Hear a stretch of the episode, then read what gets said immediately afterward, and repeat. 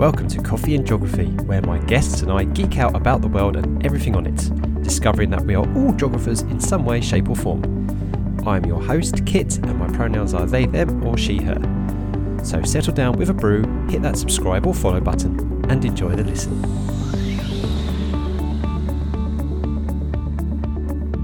Hello everybody and welcome back to Coffee and Geography, and were you pleasantly surprised by that kind of break in the normal format last week where I had the on location at the Norwich Science Festival? Yeah, I mean, I just went for it. And so this guest is actually coming to you a week later than planned, but it's definitely worth the wait. A friend of mine, I could say kind of maybe proxy ex-colleague, maybe, you know, we worked across the hall from each other. Zoe Johnson. Hello, Zoe. How are you? Hello, Kit. I'm good. How are you? Doing very, very well. So yeah, we're sitting here. The sun is out at the moment because, of course, one thing we do quite a lot, or at least I used to do, you still do, is talk about the weather. Love to talk about the weather. Anytime, any place, I'm there. Yeah. And that is because Zoe is a meteorologist and climate change journalist, currently studying a master's in broadcast journalism at the University of East Anglia after doing a stint of 3 years of weather forecasting. We're definitely going to talk about that because that's how I met Zoe. She loves to talk about the weather, but also likes to talk about climate change, because if you don't talk about it, how else are you going to inspire change? Zoe loves talking to schools about climate change as part of STEM, and children are so engaged in the subject. This is very true. And she loves the natural world and has been a geography fan since day one. So a perfect guest for this podcast then, Zoe. I'm glad you think so. Always. It's always fun talking to you.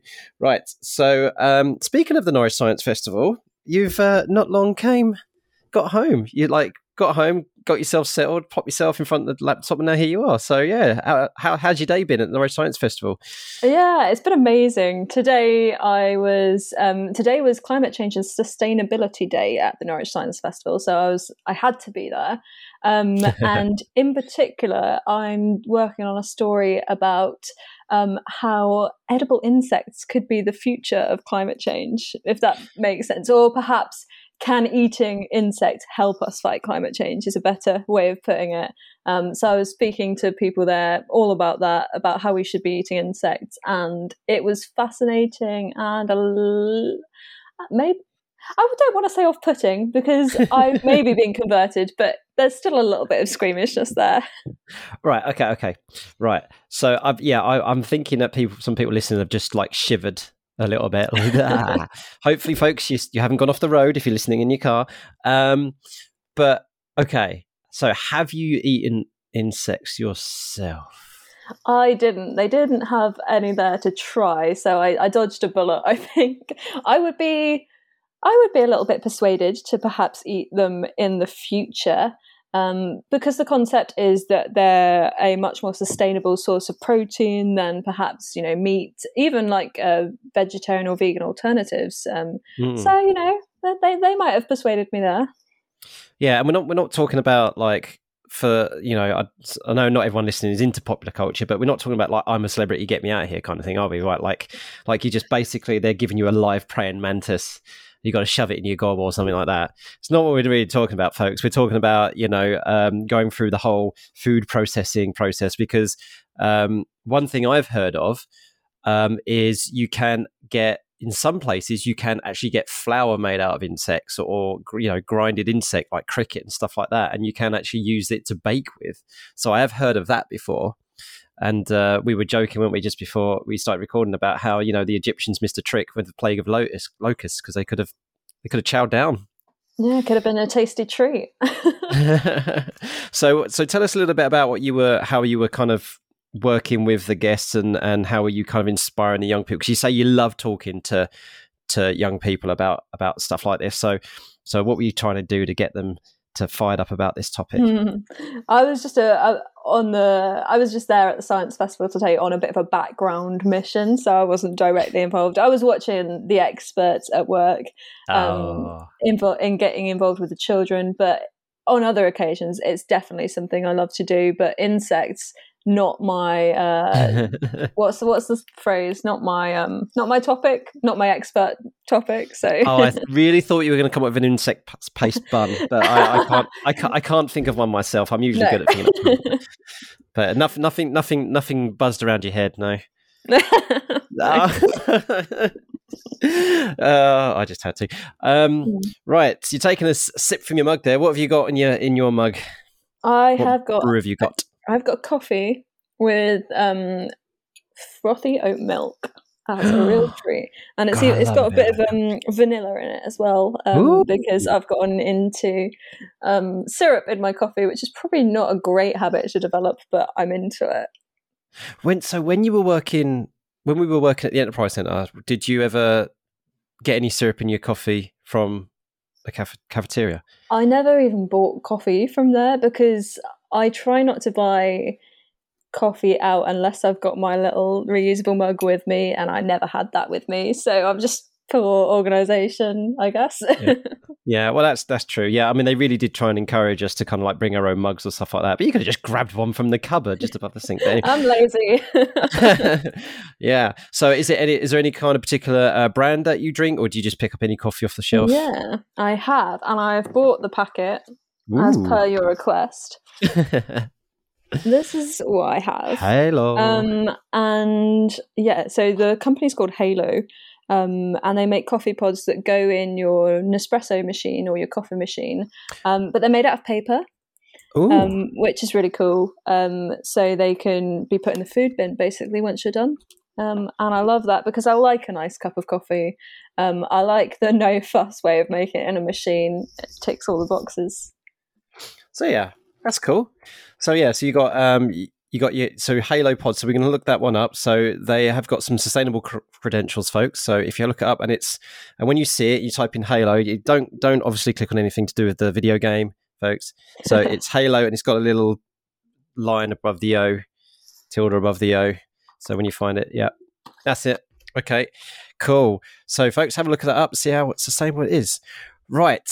So let's go now talking about Norwich and stuff, because we always talk about people's locations. I've had so many people on from Norwich, of course, because obviously plenty of my friends and colleagues are from Norwich, and I'm always dragging those in. So I'm trying to think, how can I phrase this in a way that makes it sound different? So is Norwich first of all, tell folks, is Norwich where you were born and bred, or have you moved into Norfolk in the area from somewhere else? I was actually born in the James Paget Hospital in Great Yarmouth. Oh, not that far away. So that's a fun fact. Mm-hmm. I grew up in Suffolk in a very small village called Spexall, which is near Halesworth, which is near Bungay, to kind of broaden the picture a little bit for you. It's about 20 minutes from the coast, so places like Southwold, I'm sure a lot of your listeners will be familiar with. That's where I grew up pretty much. All my childhood, then came to university in Norwich at the University of East Anglia. Pretty much stayed there ever since, except 1 year where I lived between Exeter and Bristol for a year. Just a year? What did you go all the way? That's a little distance to go from here. So, yeah, I did a year in industry as part of my degree. So I spent time at the Met Office in Exeter, and then I went to a renewable energy company in Bristol, and then I moved back to Norwich. I was like, I like it here. I'm staying.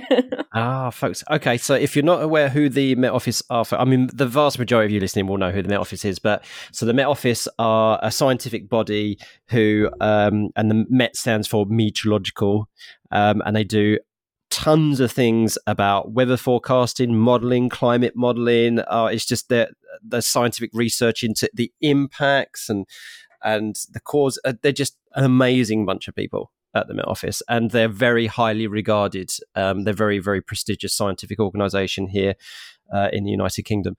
And their headquarters is in Exeter. So you're a classic, quintessential East Anglian gal then. Definitely. Yeah, so Yarmouth to Suffolk. Yeah, because my parents used to live, and this name will ring a bell to you, hardly 21. My parents actually had a very short stint in Rumburgh. Yes. Wow. Now put it this way, folks. So I want you to think of one of the most isolated settlements with the middle of nowhere that doesn't have hardly anything. It only has a pub and a village hall and a phone box, and that's pretty much it. And then you had to drive 10, 15 minutes to Halesworth to go to the co-op there to go shopping.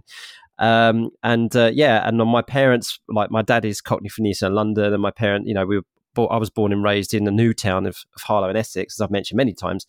And he decided to give the whole country lifestyle a go for a year, and they ended up moving out there very soon and going to Ipswich. So it is cut off.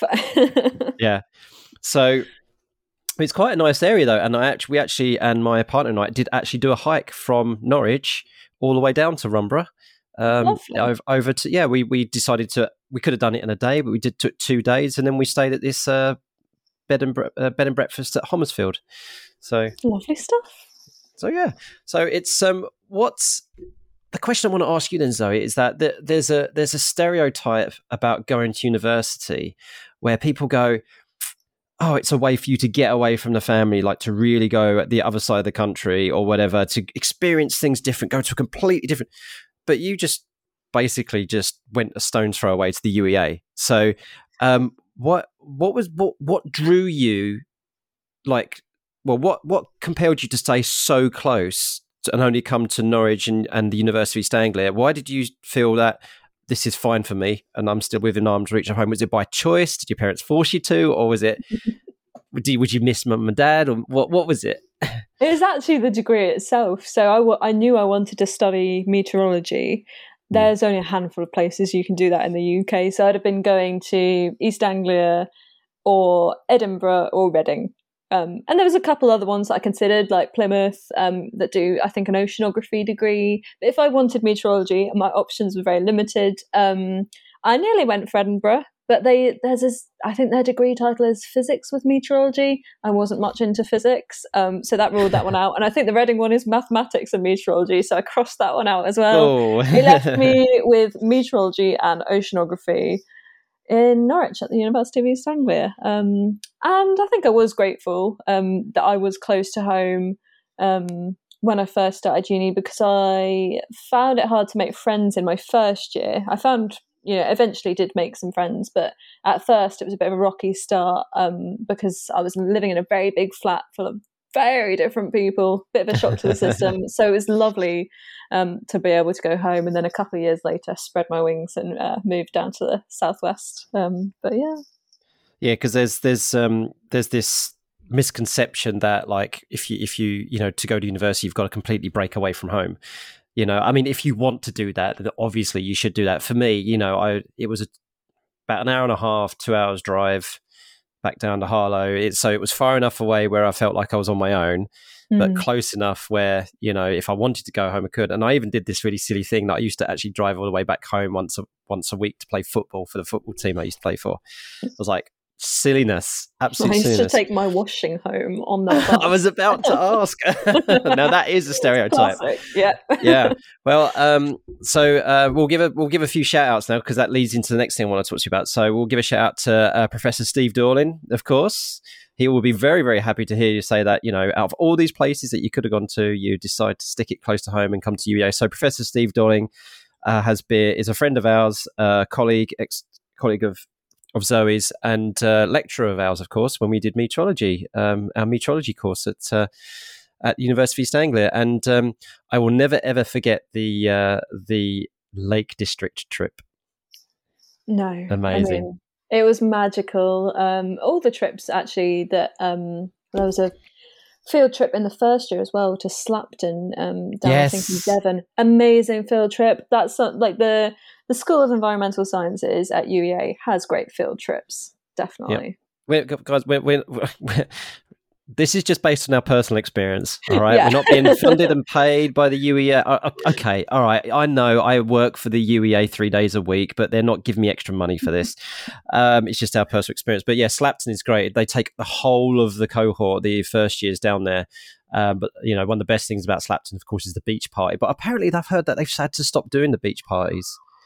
That would be Somebody's very got a look sad. Of shock on her face. Yeah. That would be so sad, because it's just lovely memories all sat on the beach around the campfire. I think me and my friends actually bought a bottle of spirits from the local pub from behind the bar to take down to the beach. You can edit that out if I shouldn't have said it, but well, that's up to you. You can stay anyway. That's the kind of thing that we did, and it's lovely memories. Yeah, and so the field trip to the Lake District in the second year, so with Steve's meteorology course, I got two memories from that which I really are fond of. One is one of my best friends, Dan Beeden, who I'm trying to get on this podcast because he works for the British Antarctic Survey and he would be an awesome guest, and his wife Julia, who is in flood management. So it's like, come on folks, you're like, can you listen in? Come on, I know you know me and you can't get me to shut up, but come on my podcast please. But I remember me and Dan and another of our really good friends, Matt Wicks, getting up at 5 a.m. to go for a pre-day hike, and the sun was rising as we were clambering over these rocks, and we just had the magical sunrise just over the Lake District. That was brilliant. And the other one was that that was actually the last time that I had quite long hair, but this was before when I knew actually how to manage long hair and it actually suit me. This was when I was in my rebellious long hair phase, and the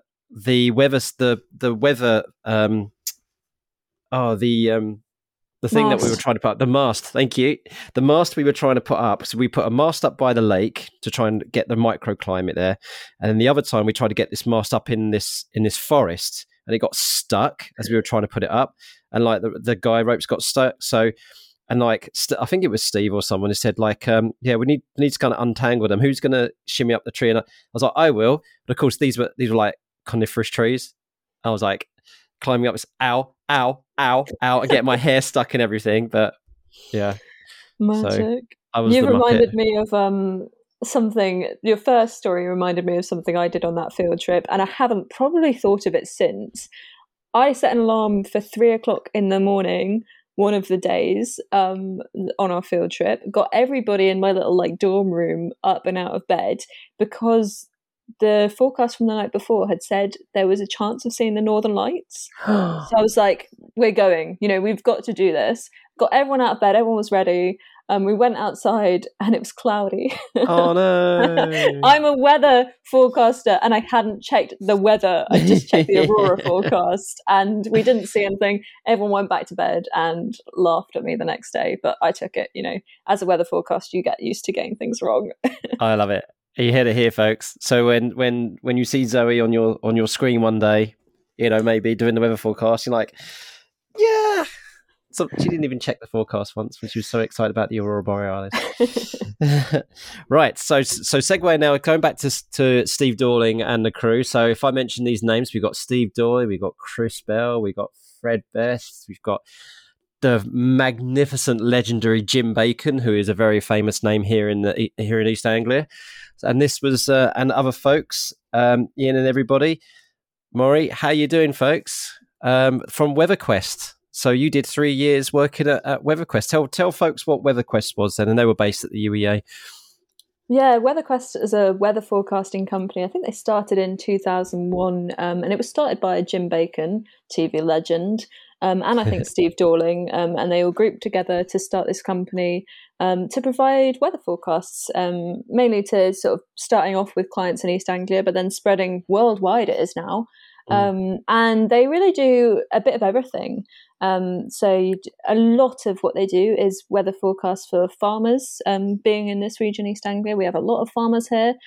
So a lot of their time is really spent on the phones talking to these people about how the weather could affect them and how to sort of maximise their business by getting the right weather forecast. But another big area they're sort of moving into now is offshore renewables, so yes. Offshore wind farms.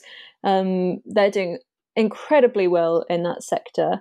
So it's really great to see that because it's brilliant stuff for the climate. But yeah, they really do a bit of everything. And it was a great experience, my 3 years there.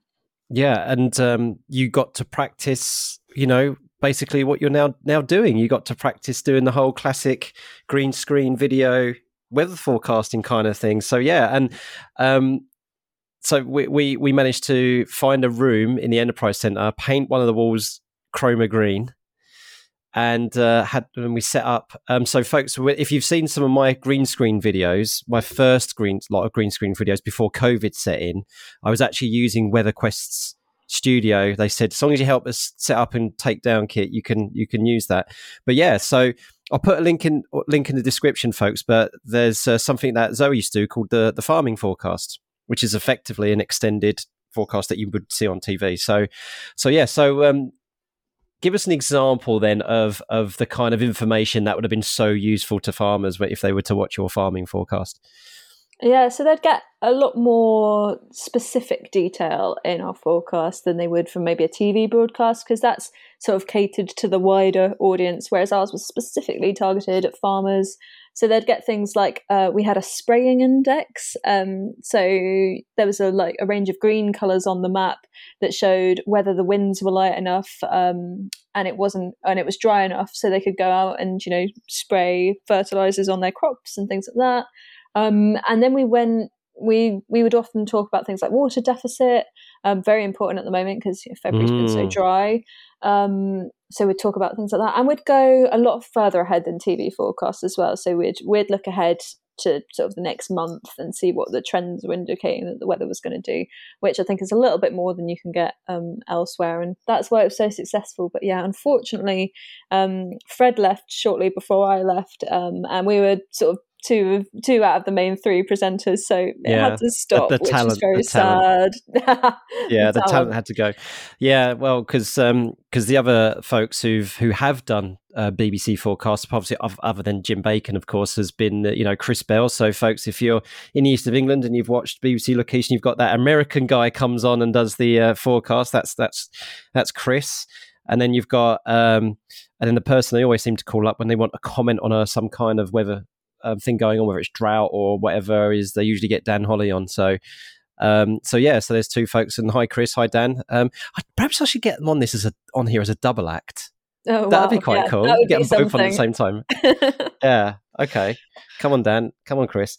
But we're going to end up getting Chris talk about the Astros, no doubt, if we as he's any other business. So then you mentioned about renewable energy, which is something I was very, very keen on, and across the hall when I used to work for the World Energy Meteorology Council, we were very, very keen on renewable energy. And because in the office at WeatherQuest, you had this quite large map on the wall with all of the wind installations, and I mean, my God, how much have you looked? Because you've slightly moved away from it now, but how much are you aware of like the most recent plans? I mean, all of the onboarding that they've happened to do and bringing that on, because it's very controversial around here about how they're going to move the energy around.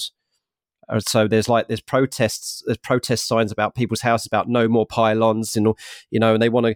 Yeah. So what do you know about that, Zoe, about this boost in renewable energy off the coast here? I mean, there's so many the sort of angles you can come at it from. Obviously, it is very upsetting for people when you think about these, pylons or, big underground cables, going past their house, because, that's important to people and where they live. So you can definitely see their point of view, but from a climate change perspective, it's amazing that East Anglia is like the hub of offshore wind energy in the UK. It's incredible. It's providing so many financial benefits across the region as well, in places like Lowestoft. So I do think it's incredible. And if you went back to that map that we had on the wall at WeatherQuest, you'd need to get a felt tip and add so many more little boxes, because there's so many more in the pipeline now.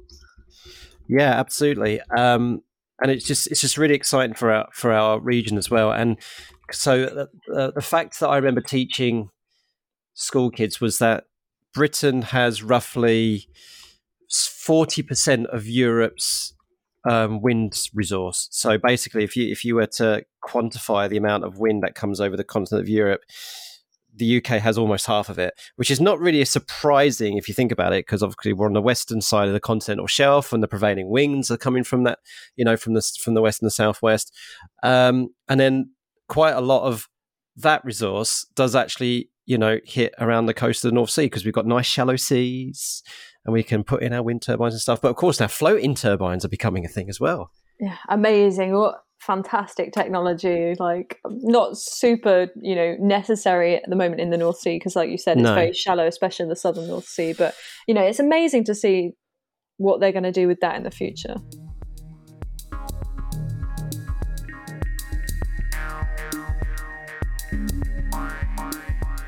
Hi folks, a chance for you to recharge your brew, but also a polite prod to remind you that it's so easy to support this podcast. Simply liking, sharing, rating and reviewing means that it will get on more people's radar. Also, there are a few links down in the description which may be of mutual benefit. Please do check them out.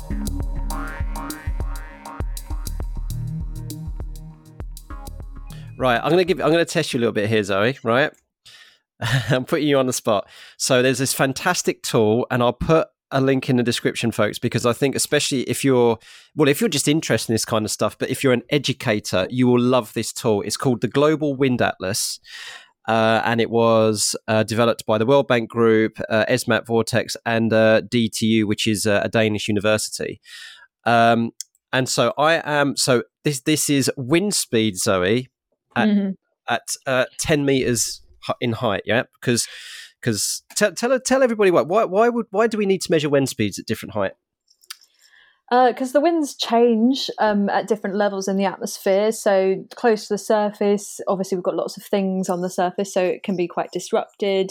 And as you go sort of higher up in the atmosphere, the winds can be stronger, they can be lighter, they can move in different directions. So it's very important that we have a picture of this all the way through. Yeah, and you know, the one thing I remember from our meteorology course is the Ekman spiral.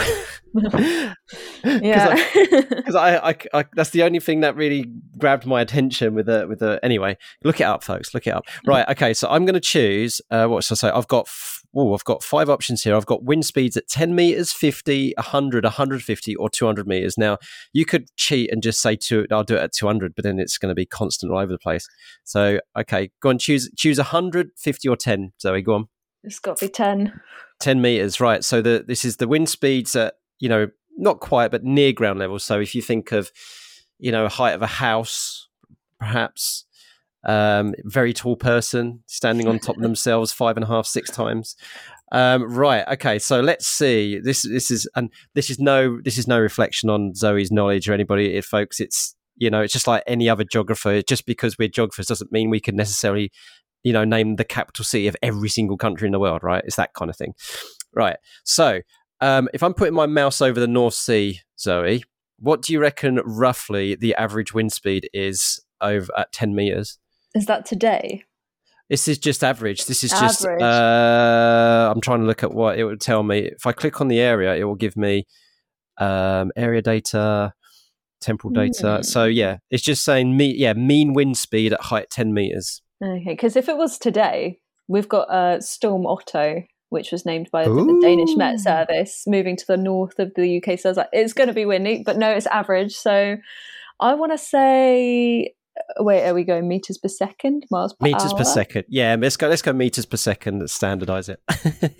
Ooh, 12 meters per second.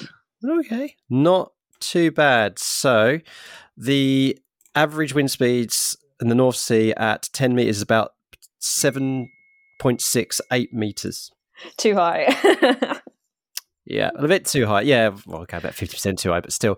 Okay, so but as soon as we hit the coast, so let's go down. You said Southwold, right? I know it's a bit round to the east, but let's go Southwold. So if I was to put the pin right off the coast of Southwold, what do you reckon it? So not on the coast, just off the coast. So let's say a good 100 meters off the coast, Southwold. What do you think it would be? 6 meters per second. Oh, almost spot on. Yeah, 6.5 meters per second. Yep. And good. Then, I wonder if I can do this. Can I search for? So was it? We said Rumburgh, right? So let's do Rumburgh. We mentioned Rumburgh. So then, what do you reckon the average wind speed at 10 metres per second is at Rumburgh? 5 metres per second. 4.91. Oh. So there you go, folks. It's once you told me the base level, I could get the other two. Yeah, exactly. Yeah, you're just extrapolating. Yeah. So there's a good demonstration, folks, about why, you know, there's a lot of investment in wind turbines, particularly offshore. And, you know, on one of those big turbines, you know, they're so powerful that, you know, some of them, just one rotation of their blades can power an average home for like 2 days. It's nuts. So, and yeah, and it's not a surprise that they're really investing a lot in the North Sea. So you do have higher wind speeds. You do have higher wind speeds, like off the coast of Scotland and certainly off the coast of West Scotland and Ireland. But of course, then you're getting off towards the edge of the continental shelf, and it's very deep out there. And therefore, the logistics to build wind farms out there is much more difficult. And with it being so much windier all the time, they struggle to actually get out there and build the wind farms. So interesting that, you know, the winds and the waves being higher over there actually, you know, makes it very difficult for them to build it. But then here in the southeast, we get more of a lightning risk. So you're sort of weighing out your pros and cons. Yeah, because there was that there was a lightning strike, wasn't there, on the turbine, and that was put as the proponents of wind energy. It was like, see, we can't rely on wind turbines because they get struck by lightning and they cause a blackout for an entire part of the country. And you're like, no, it was the infrastructure that was crap, and they should have safeguarded. Yeah. Not the wind turbine's fault. Mostly it's okay. Oh, fantastic. Right, we're gonna move on now, Zoe, and we're gonna have a look at we're gonna jog on now. So jog on is when I give you 5 different topics, and you can choose to jog on with them, which is means positive, I would like to carry on and talk about these things, or you can say, Kit, take a hike, which means I'm not interested in talking about that. But you can only say take a hike twice. Okay. So imagine that as a get out of jail free card, you only got 2 of them. Right. So here are 5 topics. This is a random topic generator. I haven't told you any of the topics in advance, no? Nope. Just to clarify. Okay, so the first topic, and you can talk about, it could be an experience about it. It could be something you love about it, hate about it, or an example, whatever. It doesn't matter. It's just roll with it. So the first topic, Zoe, is children's books. Jog on or take a hike? Take a hike.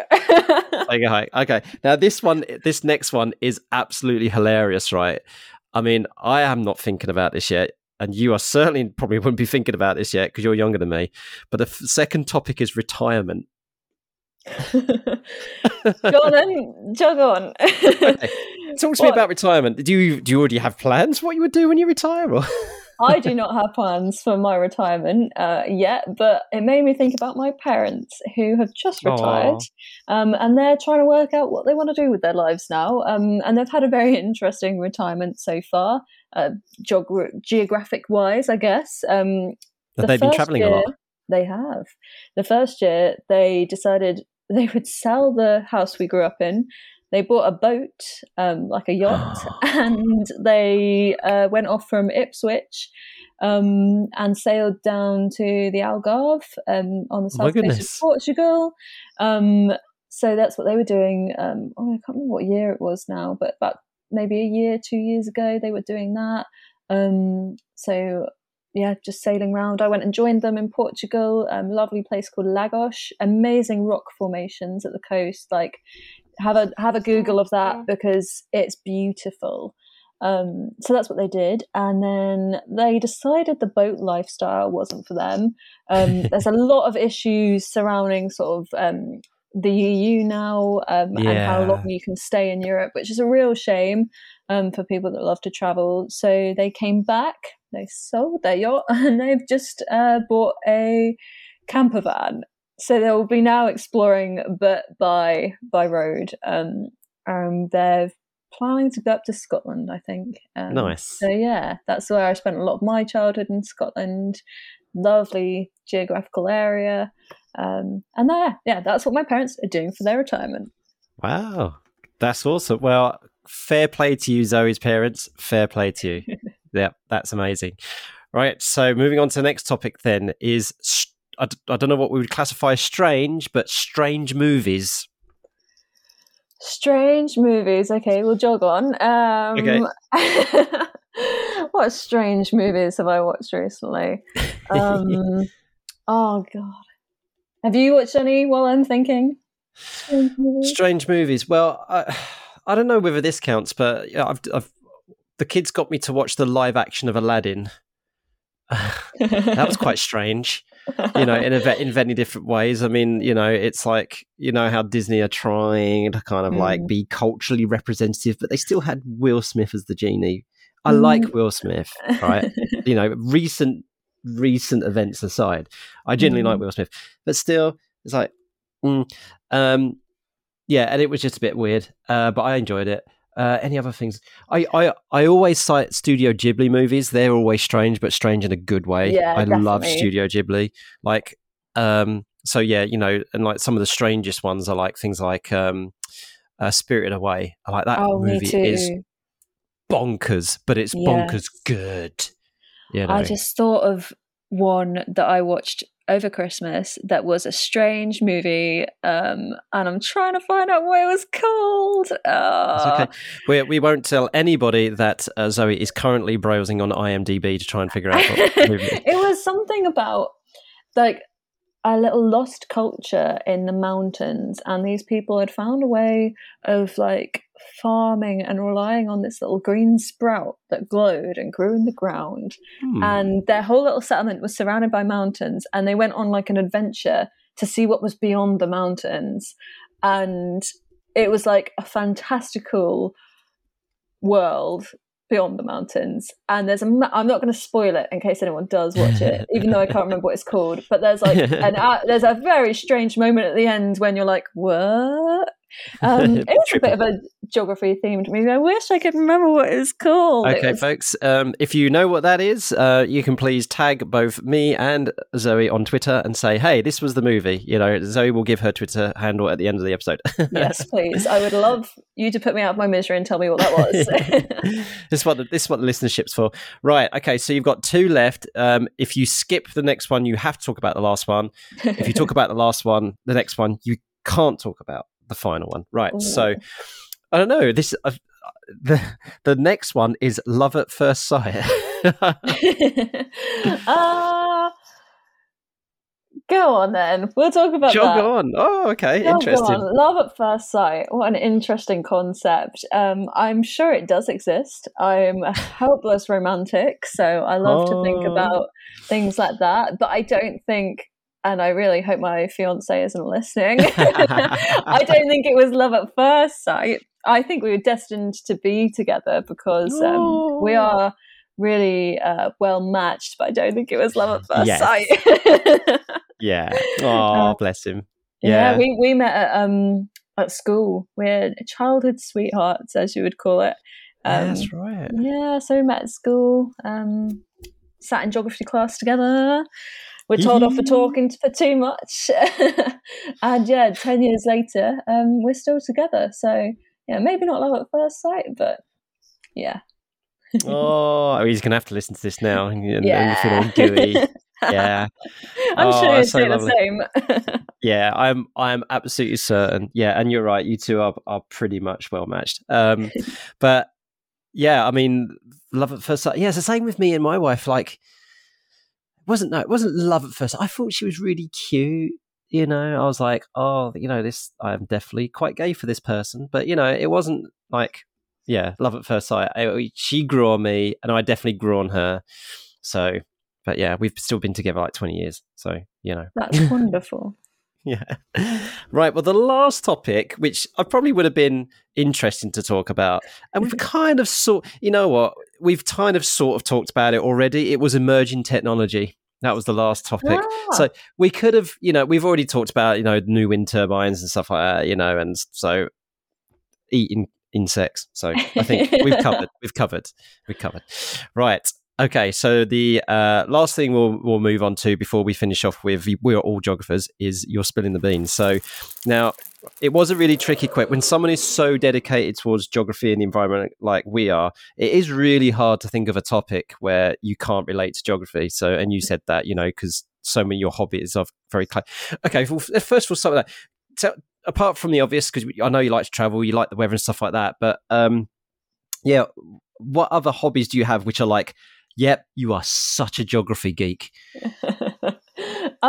I just love being outdoors. I love running, so I do a lot of running. I like to run in sort of nice locations. I'm generally, for many things, quite a big nerd. I love geography, really, finding out about stuff. So it's a lot of time spent outdoors.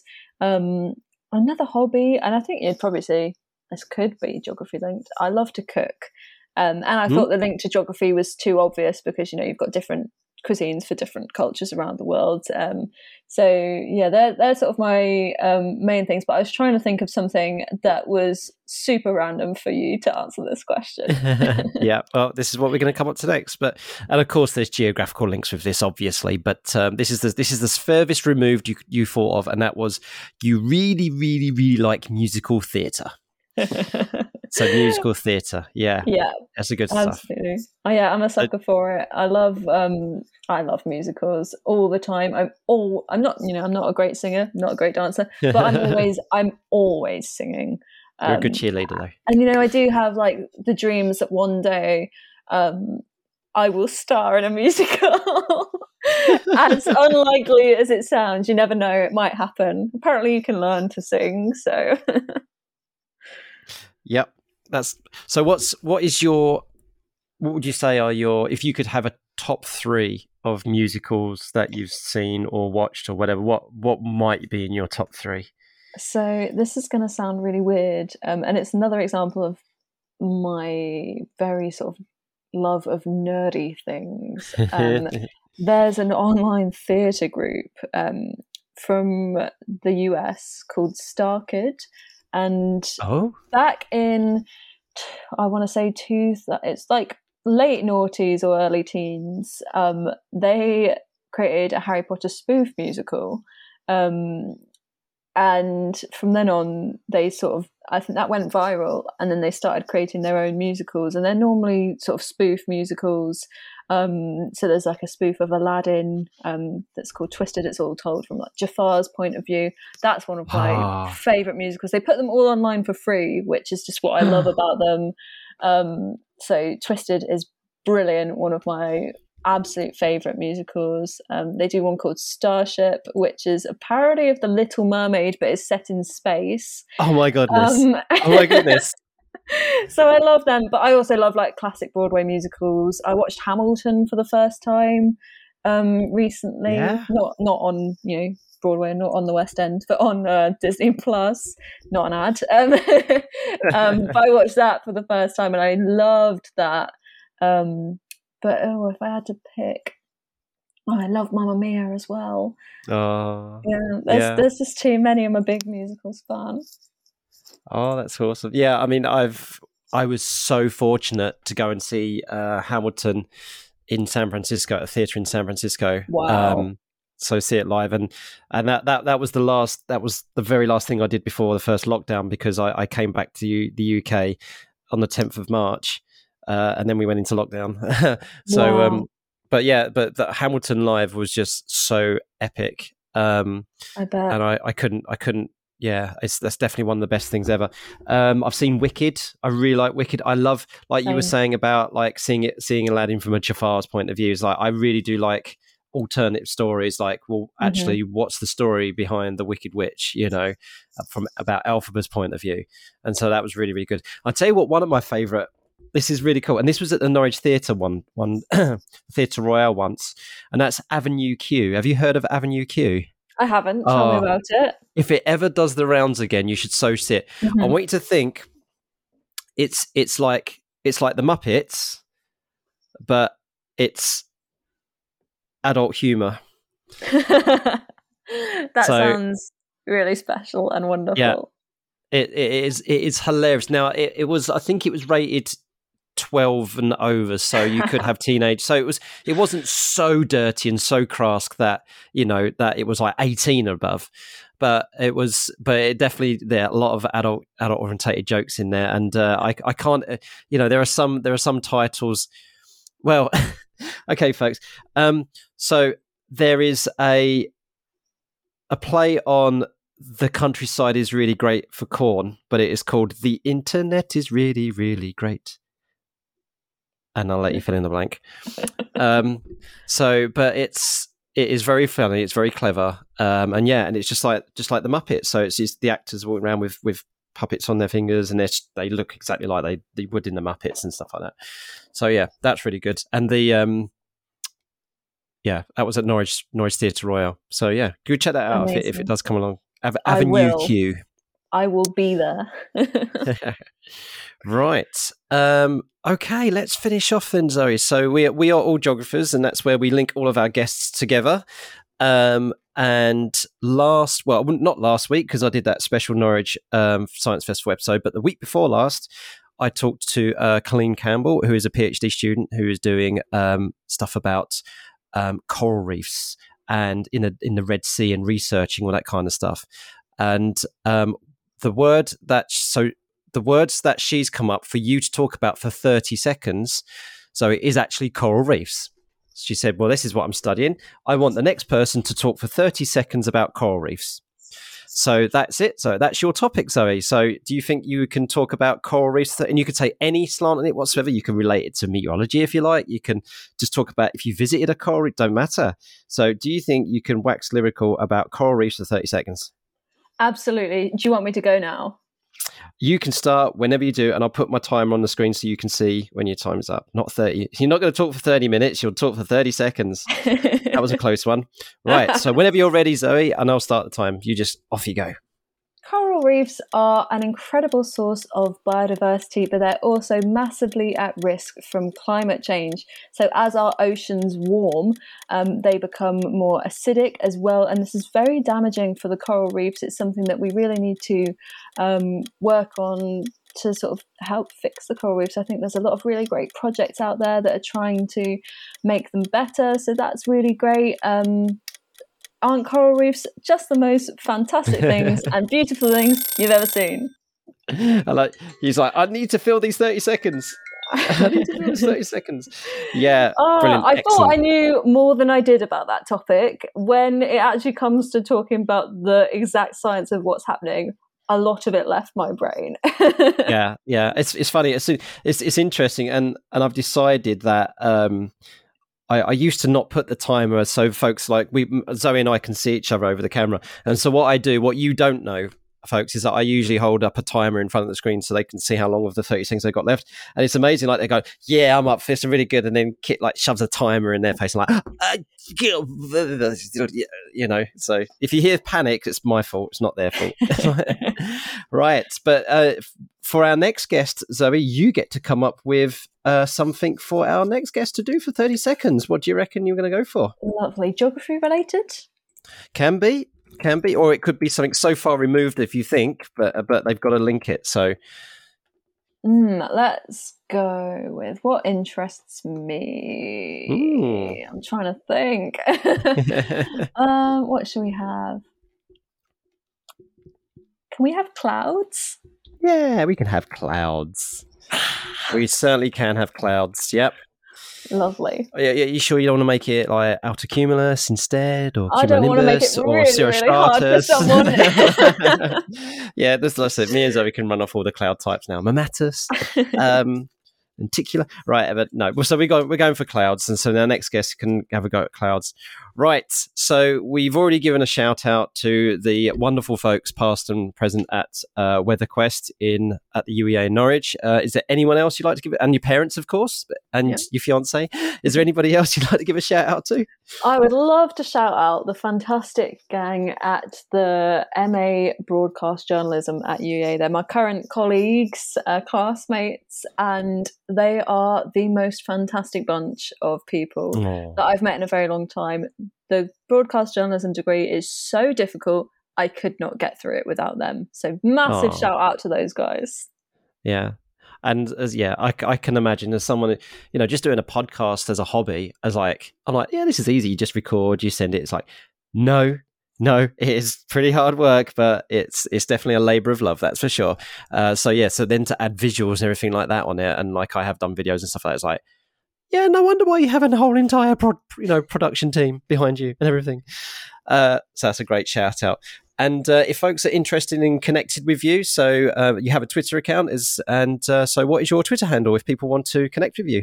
Yep, it's At dots above the E, and I think sometimes a lot of people read it as dots above the, because that's kind of what it looks like. But that is my Twitter, Instagram, TikTok, all the social media. You can find me and follow me on there. Yeah, I always used to think it was dots above the, which, and I was thinking that's quite nice. I mean, I realise that now it's because you have your dots above the E on your name, and I really do go to pains to make sure I got that like. And whenever we correspond, I'm very grateful for it because when people do it, and I'd say about 50% of people do, it's so lovely when people put the dots on because you know they've really gone that extra step to be caring. Well, you're worth it, Zoe. You're worth it. So it's dots above the E, but also I love that it can switch to dots above the because then I think of like stars. Yeah. Yeah. So, well, Zoe, you've been an absolute star. I know it's been lovely catching up with you. Thank you so much for giving up your afternoon and for, you know, coming straight after the Norwich Science Festival and parking your bum and having a little chat to catch up. So, thank you so much. It's been lovely. Thank you for having me, Kurt.